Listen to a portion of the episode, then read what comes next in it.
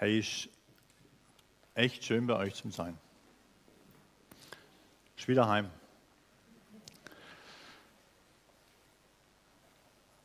Ähm ich glaube, es ist der Traum, der Traum eines jeden Sportlers, einmal bei Olympia dabei zu sein und auf einem von diesen drei Treppchen zu stehen. Andere waren auch dabei, aber die sind dann immer unter ferner Liefen. Was bleibt, ist so die drei. Jeden Samstagabend gibt es das gleiche Ritual, wenn ich dann heute schaue. Da kommt die Tabelle der Bundesliga, sieht man die Ergebnisse. Und dann sieht man vorne, wer vorne mit dabei ist. Und dann wird runter gescrollt und rot unterlegt sieht man dann die Mannschaften, die im Abschiedskampf sind ganz oben auf dem Podest mal zu sehen, ganz oben an der Tabellenspitze zu sein und nicht unten im roten Bereich, ah, das steckt ganz tief in uns drin. Und nicht nur in uns, sondern das ist schon etwas, was die Jünger auch erlebt haben. Da gab es drei, die waren ganz vorne mit dabei. Petrus, Jakobus und Johannes. Also die waren dabei, die hat Jesus mit auf einen Gipfel genommen und da hatten sie ein Gotteserlebnis erster Güte. Hey, einmal Gottes Stimme wirklich zu hören, also akustisch zu hören. Eintauchen in so eine Atmosphäre und eine Gegenwart, wo man oh, sagen kann, was ist das? Die drei waren dabei. Und neun, wenn man runterscrollt, die waren im Tal. Und die wurden mit der eigenen Ohnmacht konfrontiert. Und in der Abwesenheit ihres Meisters konnten sie ein krankes Kind nicht heilen. Und das Einzige, was sie zustande gebracht haben, war Streit. Nachzulesen Markus 9. Und dann kann man ja vorstellen, dass solche neun, die nicht dabei sein konnten, auch ein bisschen den Hals geschoben haben. Warum dürfen die drei mit Jesus hoch auf den Berg und wir neun, wir hucken im Loch. Wir werden an die Grenzen erinnert. Und als das Ganze dann vorbei war, laufen sie wieder zurück und dann entbrennt eine Diskussion, ein Gespräch. Und jetzt lese ich uns dieses Wort Gottes aus dem Markus-Evangelium, Kapitel 9, 30 bis 37.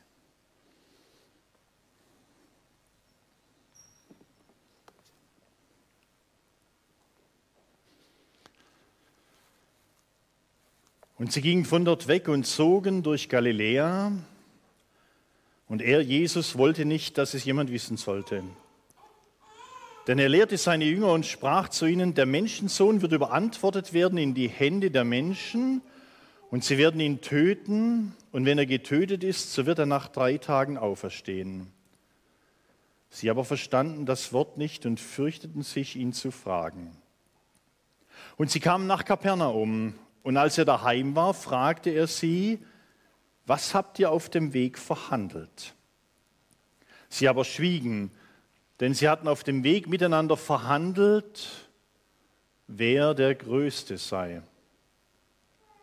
Und er setzte sich und rief die Zwölf und sprach zu ihnen, wenn jemand will der Erste sein, der soll der Letzte sein von allen und aller Diener. Und er nahm ein Kind, stellte es mitten unter sie, herzte es und sprach zu ihnen, wer ein solches Kind in meinem Namen aufnimmt, der nimmt mich auf. Und wer mich aufnimmt, der nimmt nicht mich auf, sondern den, der mich gesandt hat.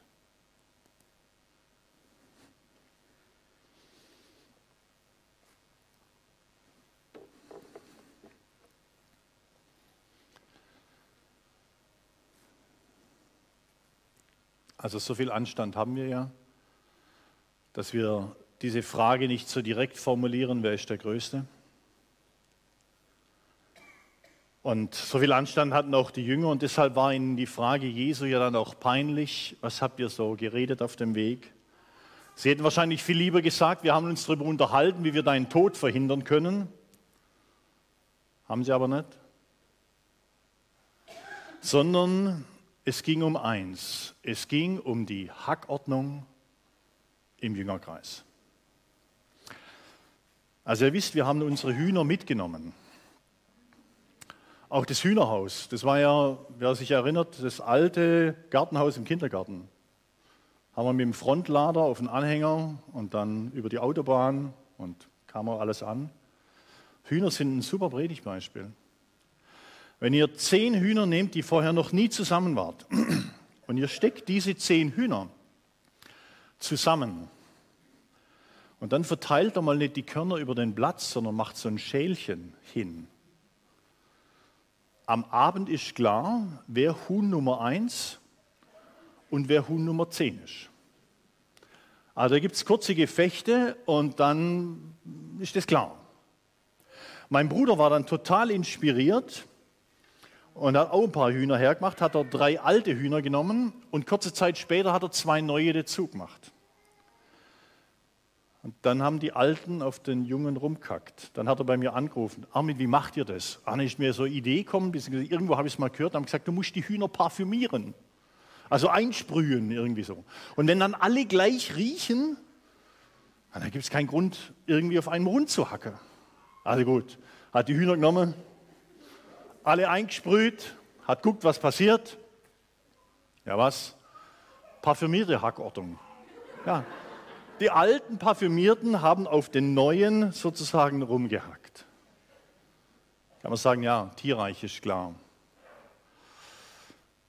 Jana, Frau Aline, wo ist sie? Also, unter Maske sieht man alles nichts. Habe ich gedacht, Abiturientin sitzt noch da. Hey, vor ein paar Jahren war ich am 30-jährigen Abiturstreffen. Ähm, 85 haben wir Abitur gemacht. Und dann kommst du hin, lernst lauter neue Leute kennen. Und damals war klar, 85, wer ist der Sprecher, wer ist der Streber und wer ist das Opfer. War ganz klar verteilt. Da habe ich mich gefragt, wie ist das 30 Jahre später? Ah, wir saßen zusammen, haben auf den Boden geschaut. Der Boden war halt mit Teppich ausgelegt und sehr sauber. Man hat die Federn geplustert und spätestens dann, als es an die Weinkarte ging, waren die ersten Hacksignale da, nämlich zu sagen, wer kann sich was, wo, wie leisten. Und den ganzen Abend ging es im Wesentlichen nur um Beruf, Karriere, wer hat was, wie, wo gebracht, wer ist abgestürzt. Gegen 1 Uhr war die Reihenfolge klar auch wenn mancher Geist nicht mehr ganz so klar war am Eins. Hey Leute, diese Hackordnung finden wir überall. Macht man einen Abgleich bei euch. Es findet sich sogar auch in meiner Zunft. Wenn man mit Kollegen zusammen ist, dann kommt man irgendwann auf die Gemeinde zu sprechen und dann ist das Federgepluster halt, wie viel kommen in den Gottesdienst, wer arbeitet womit, wie viele Klicks gibt es nach dem Stream? Wirklich so anders? Denn sie hatten miteinander verhandelt, wer der Größte unter ihnen sei. Und jetzt können wir einen Blick, glaube ich, in die Seelsorge Jesu werfen. Jetzt holt er alle zwölf zu sich. Er weiß, was sie denken, er weiß, wie diese Welt tickt. Und er gibt ihnen und ich glaube auch uns einen inneren Kompass mit. Das erste ist, er holt sie alle zusammen. dann heißt es, er setzte sich. Wenn ein Rabbi gelehrt hat und lehrte, dann hat er sich gesetzt und die drumherum versammelt. Bei ihm gab es aber keine Sitzung nach der Sitzung. Wisst ihr, was es ist? Eine Sitzung nach der Sitzung? dass man in der Sitzung danach mit den Gleichgesinnten das bespricht, was man vorher mit allen nicht besprechen konnte oder wollte. Nein, die drei vom Berg waren dabei, die neun vom Tal waren dabei, er war dabei. Und dann schaut er in zwölf Augenpaare. und spricht zu ihnen in meiner Gemeinde, in meinem Kreis, bei den Menschen, die mir nachfolgen, da gilt, wer der Erste sein will. Der soll der Letzte sein von allen und aller Diener.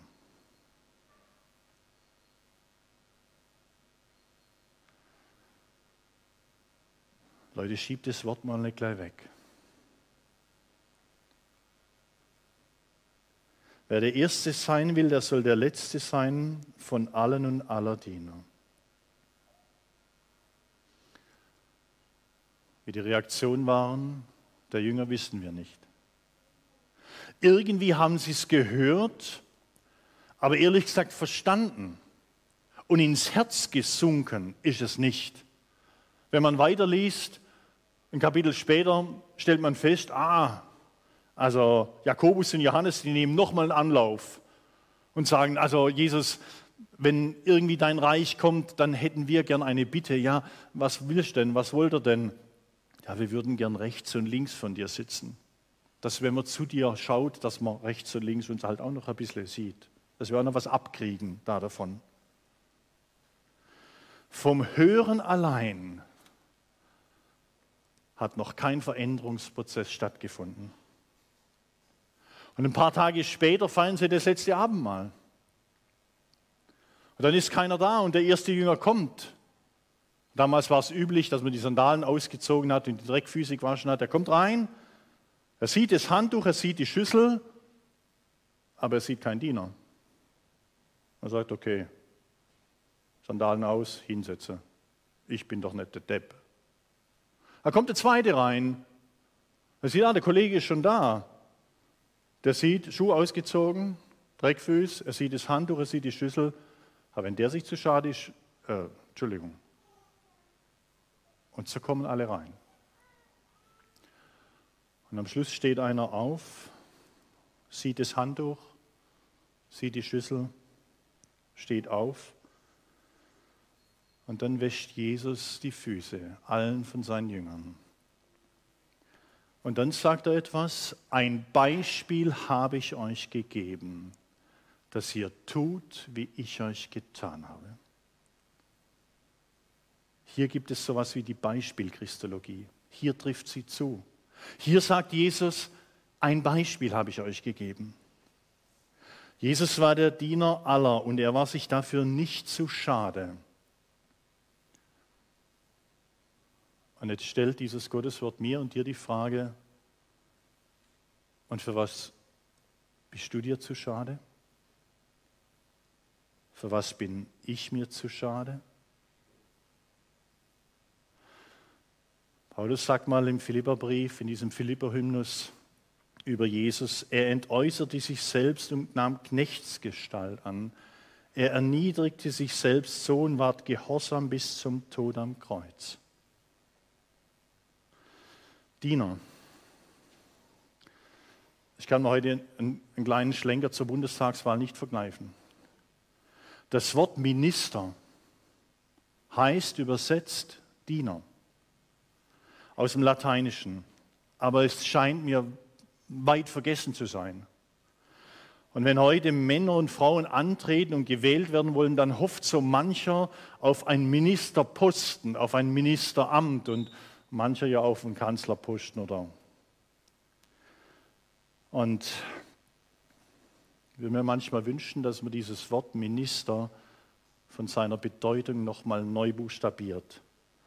Nämlich beim Amt eines Ministers eines Dienstes, da geht es nicht zuerst um Karriere. Als Minister bin ich Staatsdiener und kein Indianer vom Stamme Nimm.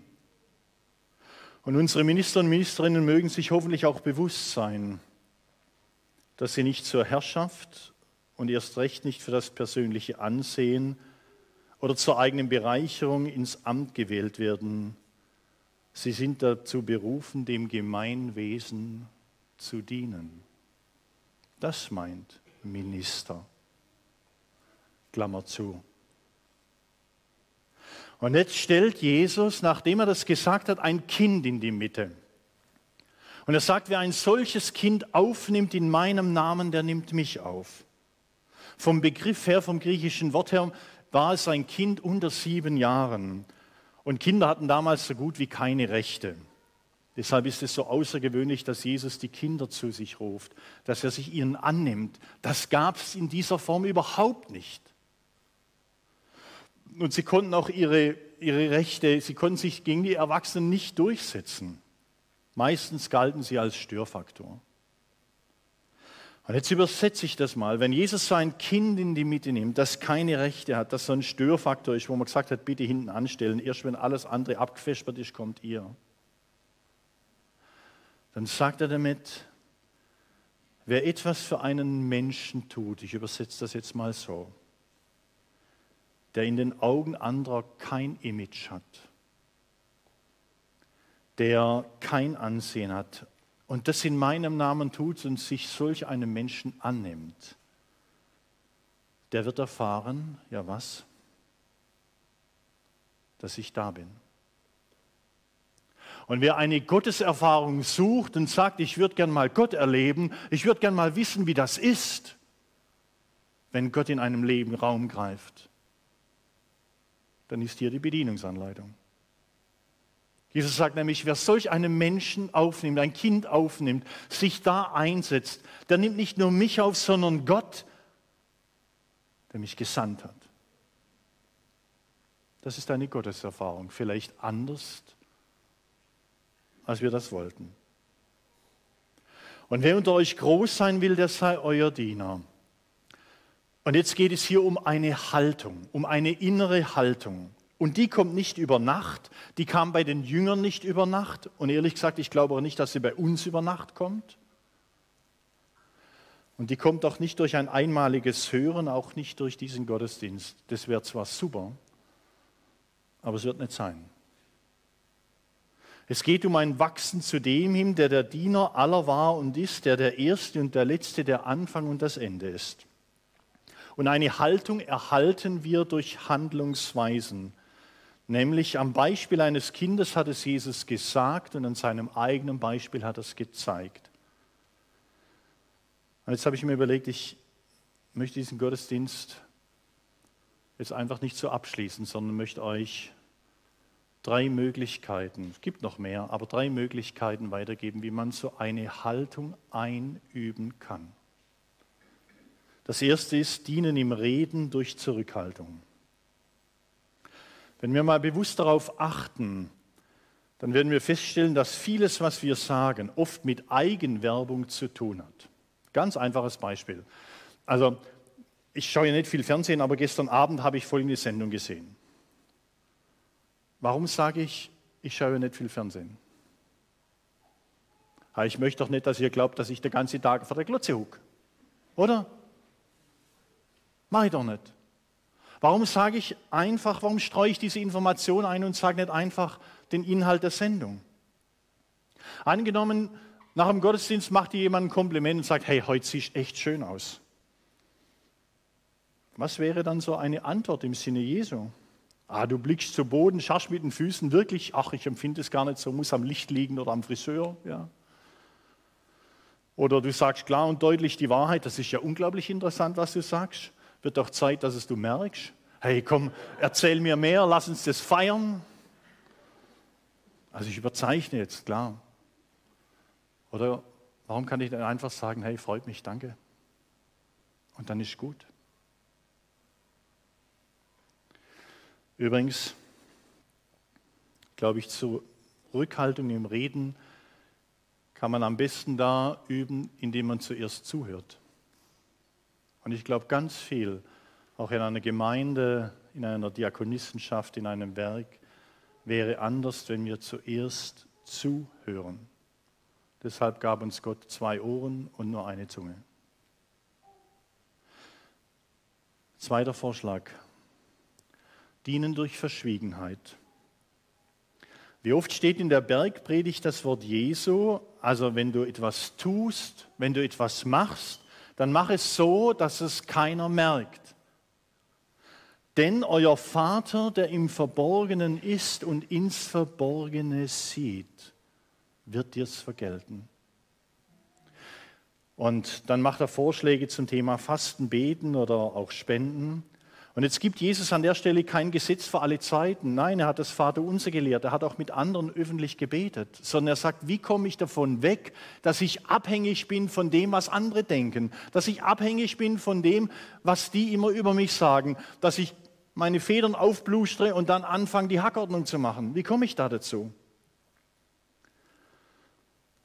Und dann, glaube ich, ist das ein wirklich guter seelsorglicher Rat. Mach etwas für Jesus. Aber dass es kein anderer merkt. Sei es in der Familie, sei es in der Gemeinde, irgendetwas, wo ich sage, Herr, das mache ich nur für dich. Und ich mache es nicht fürs Finanzamt und ich mache es nicht für das, sondern da. Denn euer Vater, der im Verborgenen ist und ins Verborgene sieht, wird dir es vergelten. Und der dritte Vorschlag, Veränderung des Blickwinkels. Vor Jahren besuchte ich ein Konzert in Freiburg. Ich kannte dort den Klarinettisten, er hat mich eingeladen. Ich habe dann so einen Feldstecher mitgenommen, saß dann oben, habe dieses Konzert angeschaut, immer wieder geschaut, wie er spielt und dann kam das Ende und das war für mich faszinierend. Dann kam der Schlussakkord und dann war so ein Moment Ruhe. Und dann hat das Publikum geklatscht und sie waren begeistert. Aber bei den Spielern, da war noch alles ruhig. Die haben nicht auf das Publikum geschaut, sondern die haben auf ihren Dirigenten geschaut, weil der wusste die schwierigen Stellen, der wusste, wie das war. Und als der dann so gemacht hat, hey, dann ging ein Strahlen über das Gesicht, dann sind sie aufgestanden. Und als ich das gesehen habe, habe ich gesagt, ja, die entscheidende Frage ist, wer ist das in meinem Leben, auf den ich achte, der so macht? Und herzugehen und zu sagen, ich will auf den achten, der mir das Leben gegeben hat, der mich in seine Nachfolge gerufen hat. Zu sagen, Herr, ich will nach dem fragen, was dir wichtig ist, wie du mich ansiehst denn das ist entscheidend. Tut alles von Herzen, als solche, die dem Herrn und nicht den Menschen dienen. Amen.